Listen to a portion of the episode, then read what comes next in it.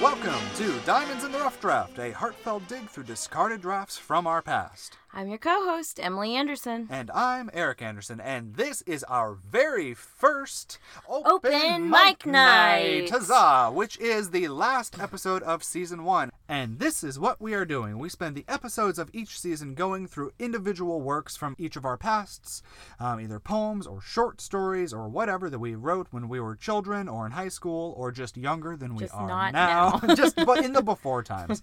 and then we talk about them and then we go back and edit them and now is our chance to show you what our edits have done and whether or not we actually listened to each other's suggestions. so things could get tense in this closet. I don't know. I just don't know. So that is what we are doing, but we are still drinking because it's the theme and why not? So today we are drinking what are we drinking?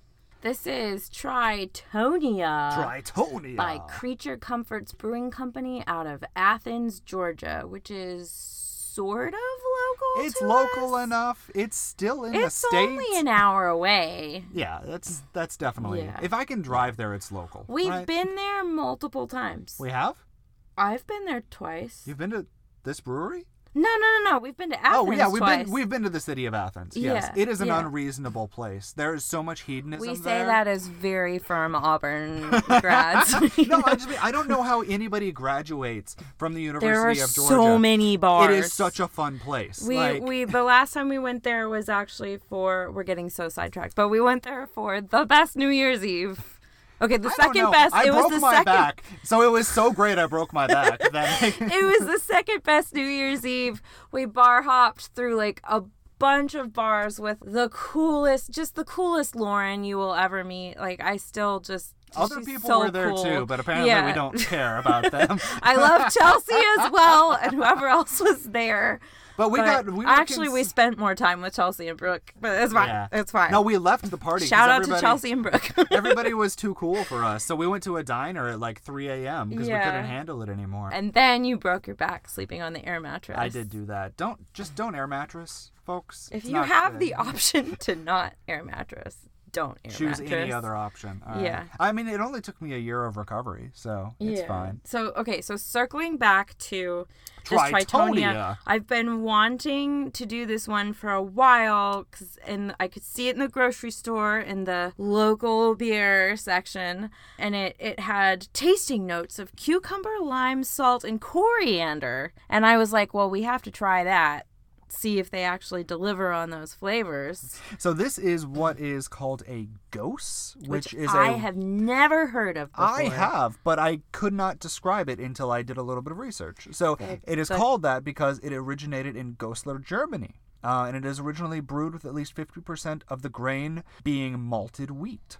And it always has this kind of dominant flavor of lemon sourness or herbal characteristics and strong saltiness, which until I read this, I kind of didn't realize that's what I was doing. But let's go ahead and taste. Let's let's taste this. Okay, yeah.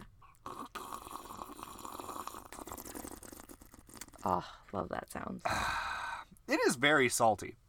I'll say now that I'm aware of how, how salty it is, it know. is very salty. Now I need another sip because I didn't get any notes of salt. I got the cucumber. Yeah, yeah, it's very cucumbery, which I, I like. It's not something that I that I expect in a beer. Okay, um, I see what you're talking about. I think on the first sip, I was attributing what is salty to like liminess. Yeah, but no, you're right. It's it almost flavor. tastes like a margarita because I've had cucumber in margaritas before. Of course, you have the lime, you have the coriander, you have the salt, like a salted Yeah. rim. So this is it's the a very margarita of beer. Yeah, it's a very strong cucumber aftertaste, Yeah, which is really nice. I Yeah, mean, I'm breathing out cucumber yeah, right it's now. It's sort of like drinking a salad, but like in a pleasant way. Who doesn't want to drink a salad? Oh wait, that's just a smoothie. Yeah, yeah. So Yeah. not in like a Not in a healthy way. not We're in not a into healthy, that. yeah, not in yeah. We like it. We like it. I will. I don't want to drink six of them, but I will drink one to one and a half and be very, very fine with that. Yeah. So that is what we are drinking right now while we are engaging in this activity. So we're gonna start today with one of Emily's poems. So what we're gonna do is read the first poem, the first The original. draft, the original. The original draft. That was then polished and turned into this grand diamond that she is going to then read to us. Yeah. So Emily, which one are you doing first? Okay, so the original is called Little One. The rewrite is called Little Breath. Oh, interesting. Okay, cool, cool, cool, cool, cool. All right, here we go. Okay, little one. She looks out with eyes so wide, frank, unafraid, curious, hand raised, fingers curled, an uncertain greeting. Innocence, the last of it to be found. Her face is swallowed by a mask, sterile, standard. What could she possibly have to hide? What have we come to when mere babes must worry that the very air they breathe will turn against them? All right, that was the first version, and now we have the diamond. Little breath. She looks out with eyes so wide, hand raised, fingers curled in an uncertain greeting. Or perhaps they're poised to pull down the sterile mask that swallows her face, obscuring her curious grin. What could she possibly have to hide? Children tell stories, but never lies. What stories will we tell babes who must fear the very air they breathe will turn against them? Yay! Thank you for that. Thank you. So I really like how you were able to kind of uh, not the original rambled, but it kind of got off topic a few Got times. tighter. Yeah, yeah, Yeah. yeah, you did. You you were able to I think capture more of the idea that it is just an innocent child and doesn't quite know like isn't worried about the mask, you know? She's not really hiding anything. She's not lying. She's not afraid. And I, I really wanted to capture that up against the bizarreness, or juxtapose is the word I was looking for, against the bizarreness of like a baby having to wear a mask. Yeah. So, and well, so you'll see this on like Instagram when we post these, but the the form's a little tighter too. Um, yeah, it looks more visually appealing. Yeah. It, it looks more purposeful going Yeah. down the page. I'm really pleased with it. Yeah, I'm I, really I like the fact that the end product, while talking about something that could be very dark, you managed to keep very lighthearted. Thanks. Yeah, yeah, cool. Thanks. So, all right, well, I am the second poem, and I have the original here. So, the original version was called Of the Birds, which I wrote when I was in high school.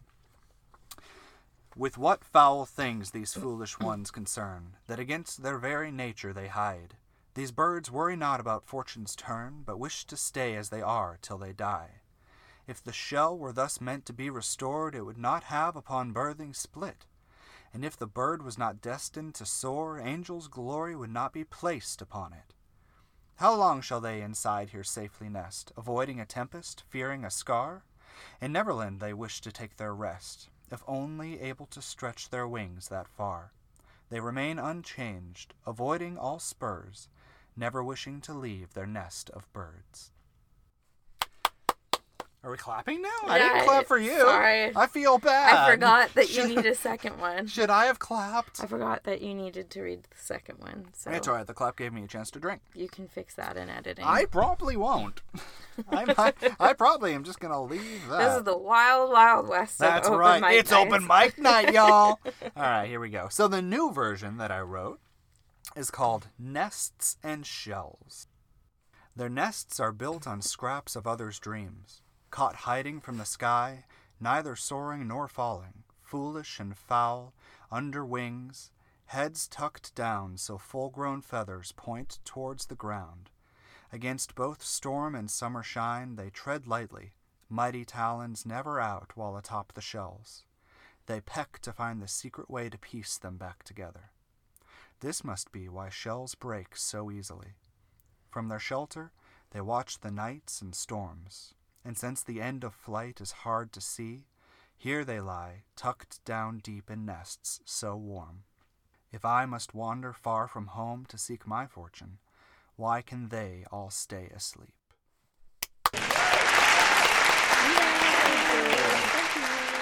So I, as you were rewriting this, I had a really hard time because I really liked the original version. so it's very interesting to see you come at this subject from a more like it's more transparent in this version what you're trying I'm not say. obscuring it with language. Yeah, yeah. To the benefit. Yeah, and Yeah. so, so I, I did a couple of things when I was rewriting this. I had two main goals. Yeah. I wanted to actually achieve proper sonnet form with iambic pentameter, A B A B, C D C D, E F E F G G, which I did. Did it rhyme? Dreams, soaring, wings, toward, shine, never, find, together, easily, storms, sea, warm. Oh, they're slant rhymes. Okay. Yeah, some of some of them are slant rhymes, some Okay, are, but I have some okay, proper rhymes. okay. And then seek and asleep for the last two. Yeah, yeah, yeah. So I wanted to do that. I wanted to get the actual sonnet form, English sonnet form correct, and then I wanted to update the language so that it didn't sound so archaic, which does Yeah. just it, it makes it a different poem. Yeah, it really And does. I I, I, liked the original so much, but I also really like Yeah. this. They're both great. so it, it is hard and and part of it feels like reading it out loud might not it's weird because poetry is meant to be read out loud but some of the line breaks you know like it, it goes across Yeah. it goes across the line yeah, yeah. so you're not quite getting I, I think the way that the rhymes are, are all lining up But I feel like I remember that happening in other sonnets. yeah you can't and you can't just have one one sentence to every line Yeah, every single yeah, line yeah, ending in a yeah. period like it has to wrap around sometimes you do have a period in a weird place. do i Uh, yeah, it's hard to see. oh yeah that should be a comma Yeah, All right, I will change that. but that that's the only negative critique that I have for this. Yeah. Oh, and I wanted to get the the turn, which I guess goes back to the proper Yeah, sonnet I, I felt like you did a really good turn. uh, which we had come up with the idea Yeah. during the podcast when we Yeah. this. So Yeah, yeah, I think it I think it worked. So. All right, well that is number two. Now back to Emily for number three, which is Um, the original is called "The Earth My Home," and the rewrite is called "My Home." Okay, so here is "The Earth My Home." The Earth, our planet, is round like a ball, but Earth is not the biggest planet of all. Earth doesn't have any rings around it, but there are some other things that are special about it. Earth has water, land, and air, the things it needs for the people there. Earth is my planet, I'm happy to say, because I live there night and day. whoa. Thank you, eight year old Emily. Yeah. Okay, so this is my home. To me, home is two little boys giggling in the next room over while your eyes meet mine from across the table. And the conference room where we first shook hands at the school where I earned my Bachelor of Arts. Oh, and the green practice field where I marched in straight lines with my friends, loudly sounding our silver horns. The empty locker room where that exciting boy broke my heart. And the stage where I spelled down the whole school, and another one downtown where I pirouetted in purple skirts. The happy hill where I wove daisy chains, and my sister hunted lightning bugs till dark the creaky swing where mom pushed me at the park, and the red armchair where dad read our bedtime stories. The train tracks by the riverbank where I told Michael all my secrets, and he told me none. The snowy hill with my Nana's lonely grave, and the yellow flowers I planted so hopefully in my front yard, while I wondered what a buzzing bumblebee thinks home is before it stings you on the arm. Yay! Yay! I didn't remember the, the the stinging part. What a that is a turn. That's a turn. I didn't mean for it to you be a turned turn. it. We discussed it. yeah, we did. And What's the bumblebee? What is it right now? What is stinging you? No. Is it me? is it podcasting in general? Oh no, I really I was like it. trying I- to get yeah. nature in there. Well, your nature is all over this place. So I so I like you know you're being very very specific, and I think that's really good for for a poem. You have the same idea of like yes, this is what this is what my home is, but instead of just Earth, Yeah. all all of Earth. yeah, I think we talked about it in the thing. There were like various ways to take this, and I liked the angle of like, okay, what is my home now? Yeah, and, and she's playing again visually, uh, and she tried to emphasize it by saying "and" as prominently as you did. But the ands are are very prominently placed within the stanzas to kind of show That and the is happening. separation Yeah. between the ideas. I know, I I like it. I do. Um, they're all four line stanzas. You Yeah. can't see stanzas. I don't know why I said that weirdly. Stanza. um, you can't see because I'm reading them to you. And so I will say this is probably a from a craft standpoint. If you know me in real life, you will probably know that some of these are tweaked a little bit to make sense for a poem. Like Yeah. they're all grounded in things that actually happened to me or things that could actually happen to me. Yeah, like when you were visiting your nana's grave, it wasn't snowing. Yeah, but it but it will makes snow. more yeah it will snow and it makes more sense for the poem for it to be Yeah. snowy that that is a liberty that you can take in a poem even about yourself because just because it's draws on biographical things that happen to you doesn't mean that it a poem is autobiographical i mean you can set out to write an autobiographical poem i guess I really like it seems dangerous Yeah. I mean, you can. People do it. yeah yeah I, um, I was just thinking about how kind of you do this really good job of going back and forth between sad and happy. oh, thank you um, you know, you you most of this is happy. Most of this is really happy, but then you have some more somber bits where you know your your heart got broken. Um, of of course your uh, Nana's lonely grave, and then I really like because it's unexpected. Um, where you say the yellow flowers I planted so hopefully, I think you're talking about planting them on her grave. And then in the next line, when the stanza breaks, you say in my front yard. And think, oh wait, we've switched. We've switched again. Now we're back in the front yard. Well, I wonder what a buzzing bumblebee thinks home is, and then it stings you. so you're really playing with the emotions there of like, this is happy, this is happy, this is sad, this is happy. Wait, this is happy, this is sad again. yeah So I no, I well, like that's that. life. yeah. And um, I was thinking about this. We went back to Auburn the weekend before we're recording this, which will mean nothing to you guys time You know what that means, right? Yeah. But we were walking the campus, and like a lot of things have changed, but a lot of things are the same from when we were there. And it was it was really weird because it felt like a homecoming, but it's not. And I think there are a lot of things in life. There are people and things and places that are kind of home to us in life that are both happy and sad. Some of it is just the like ephemeral nature I'm of still. home. I'm just gonna put this on the podcast because I. Uh, since then, I've been trying to think of a word that captures this feeling of kind of somber memory or this happy, sad way of remembering. I and I think the the prompt was uh, what do you call it when you're longing for a place you can't go back to and it makes you both happy and sad. Yeah.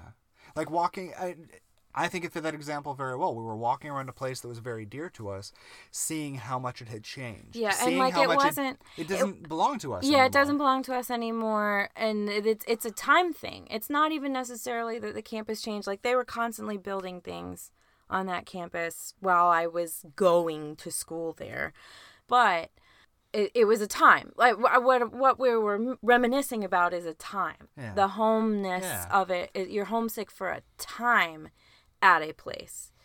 Oh, I'm so annoyed that I can't think of the word. Eric is positive. There's There a is word. a perfect word for this.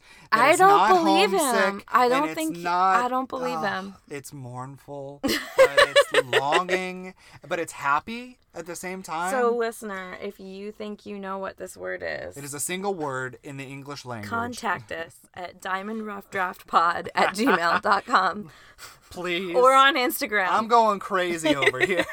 I just, I'm having a really hard time. Did you have anything else you wanted to say? I don't to say? think so. I really. Okay. Shout out to me. She likes me, guys. she likes me. I'm, I'm, I'm in the poem. We yeah we did we well we I don't think we shook we might have shaken hands when we first met. Oh, I'm sure I did. But I don't we, hug on We met meeting, in a conference usually. room. That is true. That happened. Yeah. Okay. One of these days we'll tell our our meet cute because we have a delightful meet cute, but sure now is. is not the time. So now is the time for Eric's final work. So this is his short story, and we it, we think it'll be too long if he reads the whole original thing and the whole rewrite. So he's gonna just read one or two paragraphs. I'm leaving that up to his discretion. Yeah, it's uh, en- enough for you to kind of remember and and see what was going on here with Yeah. it. So the original was called Slugquy, probably. it's untitled. But, Yeah, it's untitled. But I the file that I saved in Microsoft Word 2003 was called Slugquy. Once there was a great king named Slugquy. He was a wise king, but he had two faults. He always wanted to expand his power and give himself more land and slaves. He also thought that he was the most beautiful thing that anyone had ever seen. He wanted to be greater than the gods themselves. He did some evil deeds, stole hundreds of slaves, and took hundreds of acres of land. The gods saw these evil deeds and decided to punish him. They took away his kingdom and changed him into a giant slug. They banished him to a huge dark cave many miles below the earth. But the gods made one mistake. When they converted him, they made him the keeper of slime and poison. They never thought that he would use those powers against them. And then a guy named Eric shows up and defeats the monster, and it's great. Yeah. Yeah. So, all right, that's the the bag original. of salt he had in the Yeah. hallway. Thankfully, in the hallway with the mirror. yeah. Which he used to distract him because of his hideousness. Wait, is this really from 2003? Because you would have been 15. no, 15. the yes, it is not from 2003, but the Microsoft Word file that got transitioned from the original computer got oh, converted Oh, okay. from my Windows 95 computer to Oh. Microsoft Word 2003, and that's the way the file has just saved. oh, So, okay, okay. That's the way I thought. All right, I'm gonna. I'm drinking before I Eric read gave me a thing. really weird look for computing his his age in 2003. so quickly. I was like, I had to double check her, and Well, that's how I long it takes it- me to do math. I thought about it as soon as you said from 2003, so I'd already had it All right. you're forgiven then for your arithmetic. Calculated. Calculated is the word I was trying to say. Ah, okay. Heracles of Crete. High above Athens, in a time long gone, were divine warriors, brother and sister. Such gods as these were weavers of the whole cloth of humanity, but rarely spared attention for the single fibers made up of the lives of men. However, that day the gaze of the two siblings rested on a scene of growing madness in the temple of Athena, treasury for the city, and a site sacred to the Athenians below. The brother's name was Ares the Unyielding, insatiable in battle. His anger seethed towards the form of a man conducting business, haggling for a better price of salt and fish. For a year now, sister, you have had me follow this one. Are you still so sure? With sure voice, his sister Athena the bright eyed answered him. Does a raging sun bull still trample the homes and farms near Delphi? The bull tumbled from the cliffs by the weight of its own charge, not by the strength of that man. She continued, undaunted. Or the great red eagle of Crete, burned, roasted, and fed to the villagers. Its deadly talons still hang within the temple there. He set alight a torch to see through the darkness, and lit the bird by chance. Ares of the bloodlust roared. He had neither heard of the eagle, nor knew that it was near. And what of his victory against the sea giant of Imbros? Ares waved his armored fists in anger. The sea giant could not breathe the air. He suffocated after thirteen steps and a poorly aimed swipe at the palace with his coral club. If this man had been further inland, he would have been crushed along with that herd of sheep, instead of standing dumbfounded at the fallen giant's head. How many examples must we witness, brother, before you see what I have seen in him? The war god's armor resounded as Ares beat his chest with gauntleted arm. This man is no heir of Heracles. He is nothing like Jason or Odysseus. Where are the boasts and brave deeds? Heracles had more children than I ever cared to count, Athena the unwearying considered aloud. Could well be that this man was long ago sired by one of them. You seek to cloud the true lineage, Ares of Thrace spat. There are not so many humans upon the earth now that we may not track one man's offspring. We know, for one, that he had Astyanax by Apelleus. Yes, and she was but one of Thespius' daughters who bore sons to Heracles. Ares of the dark brow scowled. Thespius had more daughters than thundering Zeus, and Heracles sired children by forty-eight of them. Though prepared for retort, Ares' war words were interrupted by the approach of another. Hear my words, Ares Peacebane, floated a voice from just above the gods' golden heads. Industrious Athena gazed upwards past the midday glare and towards the face of the messenger god, shadowed by the brim of his petasos sun hat. Gliding just beyond the reach of Ares' spear, Hermes the trickster held up one golden hand. Below us is the man known as Heracles, born in Crete, son of Trinidas, son of Perilaus, daughter of Hin, daughter of Palamon, son of Autonoe, who was known to be a consort of. Hermes, son of Maia, raised a hand to Athena the Wise. Heracles, she said, simply, with a nod of her noble head and a gentle smile. Nearby, a dove glimpsed that smile, and suddenly laid three golden eggs. The eggs hatched the moment they lay still in the nest, and the golden fledglings, after consuming their mother, began to sing a song so mournful it would cause all who heard it to weep without ceasing. Raging Ares was not so pleased or convinced by the words of the god of swift wings. Listen well, Hermes Psychopomp. Keep you this boundary firm. I seek no honor of lineage placed upon this man Heracles, who chooses not to follow the ways of men and warriors set out in past lives. See you the temple below. Hermes of the golden wand bent at the knees and then sprang up to double his height, all the better to glimpse the chaos unfolding atop the Acropolis.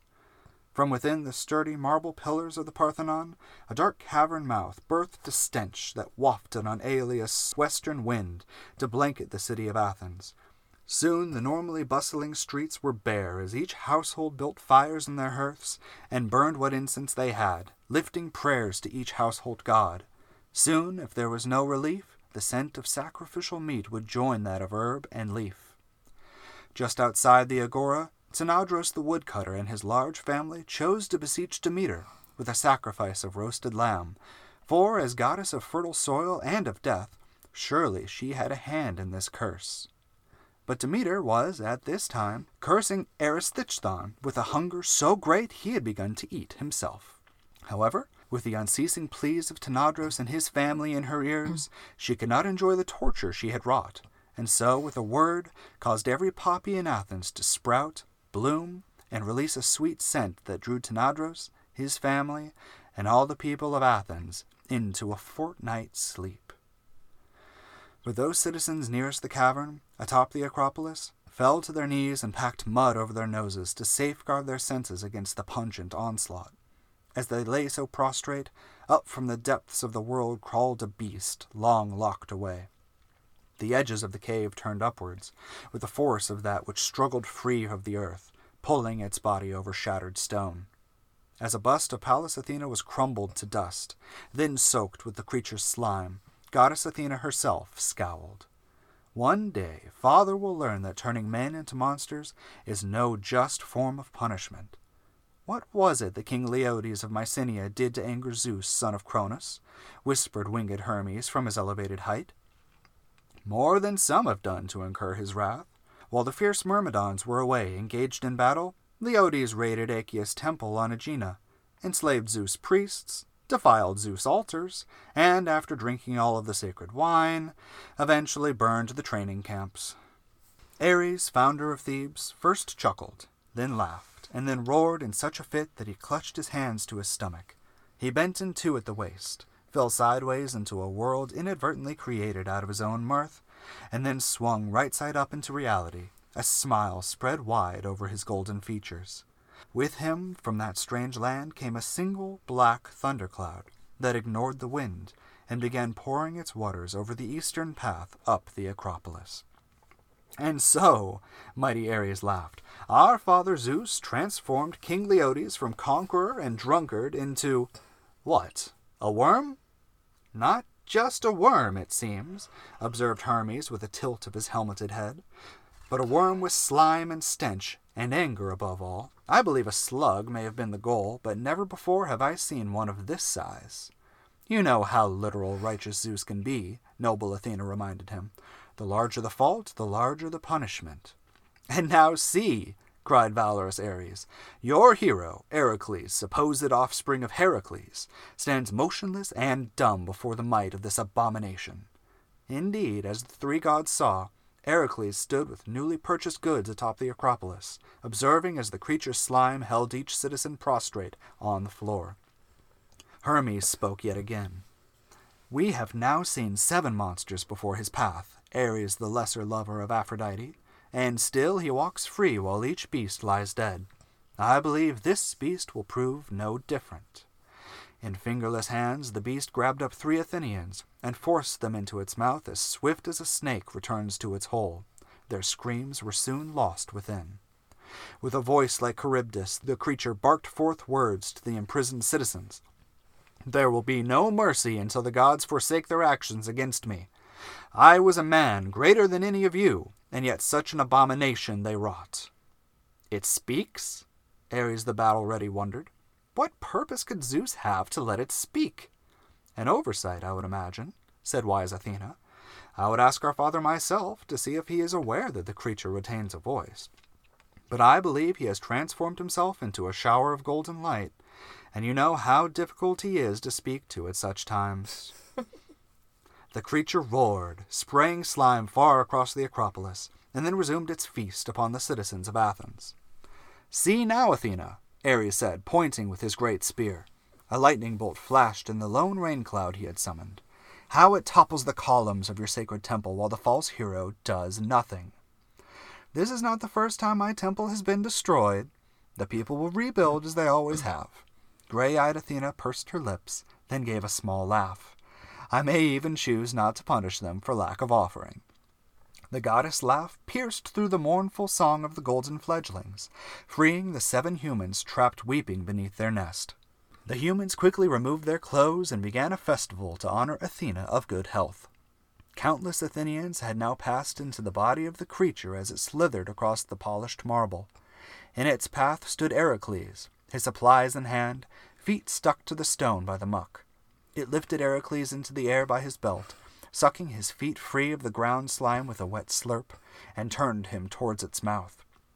But as Heracles' lower half disappeared inside, his supplies toppled from his hands and onto the beast. A newly purchased bundle of fresh caught fish and a sack of sea salt struck the beast between its clouded eyes. The sack split open and scattered salt across the beast's head and back. The effect was immediate, and slime oozed from its skin.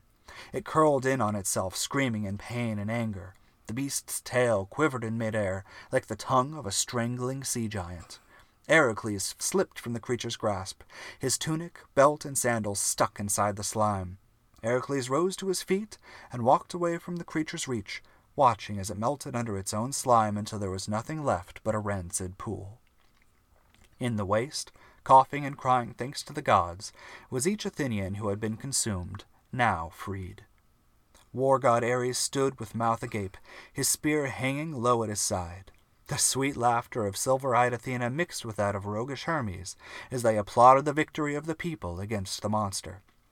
What will the tales call it, I wonder?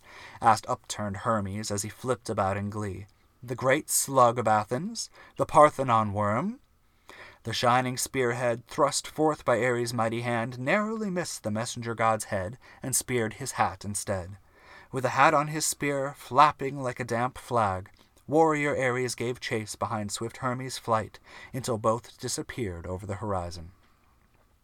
Heracles, naked except for his underclothes, eventually ceased his attempts to scrape the filth from his skin, and then began the descent from the Acropolis. He would seek shelter in the city, where there were always those kind enough to share a meal and a roof with a hungry traveler. As the path turned, First he was greeted by bold Ares' dark thundercloud, still letting down its torrents of waters over the cobbled path. Heracles spent some time underneath, until the slime had washed down the hillside and the stench had left him. Seeking to dry his hair and skin in the sun, Heracles left the now muddy path to wander the hillside, ever making his way down to the city. Soon he came upon the seven worshippers under the golden dove nest, midway through their festival to honor Athena of good health.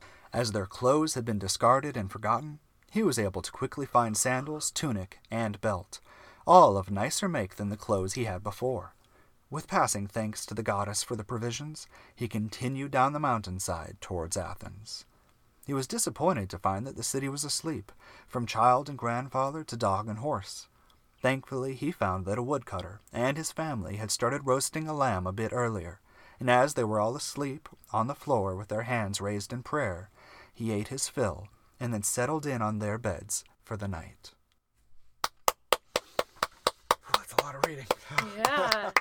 You did such a good job Thank reading you. and writing.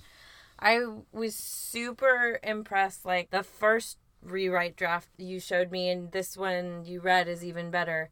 I felt like I was actually reading, you know, a myth in like an English translation book. You know, I, I feel like you really captured the the spirit of those uh, those myths and some of the spirit of Hitchhiker's Guide to the Galaxy at the same time. Okay, okay, cool, cool, cool. I I can w- see I can see where you're going with that because it's kind of like silly adventures. Not even that. It was the miracles. It Really? was the silly miracles. Like something about this read through, I was like, oh my gosh, this is just like the um the improbable whale that turns Yeah. into yeah, a bunch of the things. engine that they have that's made off of improbability. Yeah, it's it's funny that you brought up that one specifically because if there is one book, every I feel like every author has the one book that they wish they could have written. That is mine. I wish I wish that I had been able to write Hitchhiker's Guide to the Galaxy because now that's just Douglas Adams. Nobody else can do that. That is his thing. It, you sound so awful if you try to write like he did because it is so specifically him and it's so wonderful. But you kind of can't take it out of that setting. It's just been, if, if you try, it'll just be, oh, I was trying to be Douglas Adams, you know? So I wish I had thought of it first 50 years ago.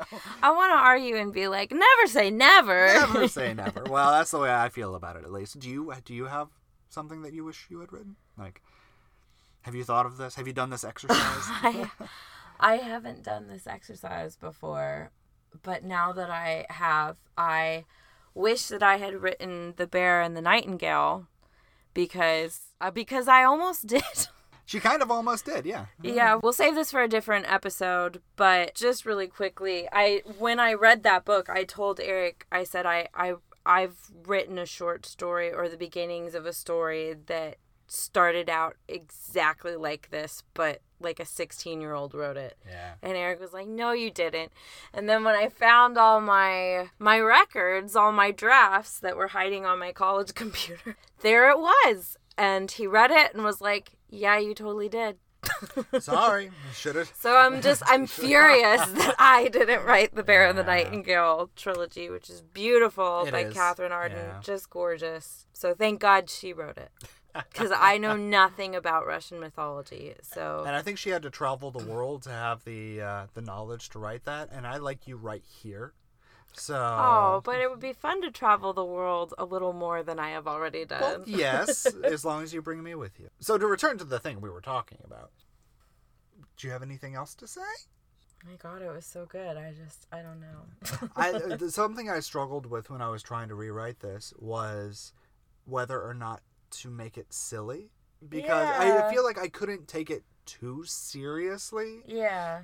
Part part of that is just the subject matter. Like I was I wasn't just trying to write in that world. I was trying to adapt my original piece as closely as I could and try to keep it as closely as I could while making it better, just better in general. I rem- I do remember you talking about the tension between so in the original story like Eric is setting out to take care of the slug and he does so purposefully you know he has a plan he executes the plan and the plan works and the only like silliness of it is that you know an 8-year-old wrote this story and so like the plan is silly and just but it, it's in the world of the story the plan is not silly and Eric doesn't think he's silly, and Eric knows that he is fighting Slugwy. So in this rewrite, there was a tension of how much is Ericles actually intending to fight these beasts, which I think is part of what Athena and Ares are like arguing over. Can you be a hero if you keep slaying things but you don't intend to slay them? Yeah, can you be an accidental hero? Does that still count? Yeah. Do we still write stories about you? Yeah. And and so like the decision was is this a guy who wants to be a hero but is kind of haphazard but gets the job done or is this just a guy living his life who through some divine genetic quirk of the bloodline happens to do heroic deeds but like he didn't mean to. They just keep happening which is what you ended up going exactly. with yeah. And at first, I wanted to have more from his point of view when I first started writing this. I wanted to have Ares and Athena kind of scolding him, saying like, "You're not doing this right. This is not how you hero." Yeah, the angel and the devil on the shoulder. Yeah, Yeah, yeah, and yeah. Athena just saying like, "It's okay, dear. You'll do it better next time." you know? And and then, but I started it with Ares and Athena just talking to each other, and that just took off. Yeah. I, it just wound up the way that it is, and I'm happy with it. Yeah, I think this is better at. I think this is better than that original intention because you could really go for that go, uh, for that tone that you do you do so well. the tone of writing not for now is that what you mean all of my stuff is like i'm pretending i'm from the 18th century i'm pretending that i live 200 bc guys No, I'm That's- pretending that I'm from the 18th century, translating a text from 200 Yeah. BC. I'm um, learning a lot about myself You're very good at picking a tone and sticking to it, I guess, which maybe all writers are. I'm just like amazed because most of the writing you've had me read up to this point just you're not dealing with that kind of tone. So I'm like, "Oh my gosh, you're so good at Mm-hmm. I that." can tone. I can tone, guys. So, well, thank you for coming to our first open mic night as the end of season one. Yeah, this is really fun. And someday we hope to be able to do some of these live Yeah, we have you. we have lots of grand plans, um, and that also usually include still drinking beer. So, Yeah. seeking local breweries that will allow people to read strange things to a potential audience or just in general. Yeah. That's fine. Yeah, I think it'd be really fun to be able to read like our rewrites, but then also just take audience members doing like an open mic night of their stuff. I think that would be so so so so so fun. So but that all depends on you, dear listener. so our, our goals for season two are um, now that we've kind of delved into our pasts we're going to continue doing that but we also want to have some guests on so we can have some new voices. yeah, we have at and least one lined up that we're really excited yeah. about, and we will reveal that in season two. when they're here Like, Yeah. immediate revelation Uh, season two is definitely going to be a little longer because we've got at least one guest lineup, maybe two, and we've also got like a special episode that won't necessarily follow format, but also isn't an open mic night. thank you for just teasing that. Yeah, this is- yeah. mysterious. How what will the special episode be? One of the other, I think the romance podcast I listen to, Fated Mates, calls those like interstitials. But now I'm like, I need to Google the word interstitial and make sure I understand what it means correctly. they're definitely saying it but Yeah, we're not quite sure But I don't know what it means. but we're gonna use it too we're interstitialing yeah, this yeah, uh, and we will have a special interstitial. Sarah MacLean, if you are listening to this, we'd love to have you on the podcast. yeah good one Yeah. Yeah. So Oh, yeah. we'd love to keep talking, but our glasses are empty and our brain is full. Our, Our brains brain? are. we have a single brain We're married. We're, one married person. now. It's fine. All right. Okay. We're leaving that in. Yeah. I like it. Our brains are full. Thank you for sharing your rewrites today and self. Thank you for sharing your rewrites today. And we look forward to season two. Dear listener, if you have any edits, thoughts, or suggestions on this series of rough drafts and newly written diamonds, you can find us on Instagram as Diamonds in the Rough Draft or by email at diamondroughdraftpod at gmail.com. If you or someone in your life is interested in having a draft on this podcast or joining as a guest, please reach out. If you happen to be Neil Gaiman or Gail Carriger or Sarah MacLean, please reach out quickly. Thank you for joining us for this episode of Diamonds in the Rough Draft. This is Emily Anderson. And this is Eric Anderson. Have a great time and don't edit under the influence.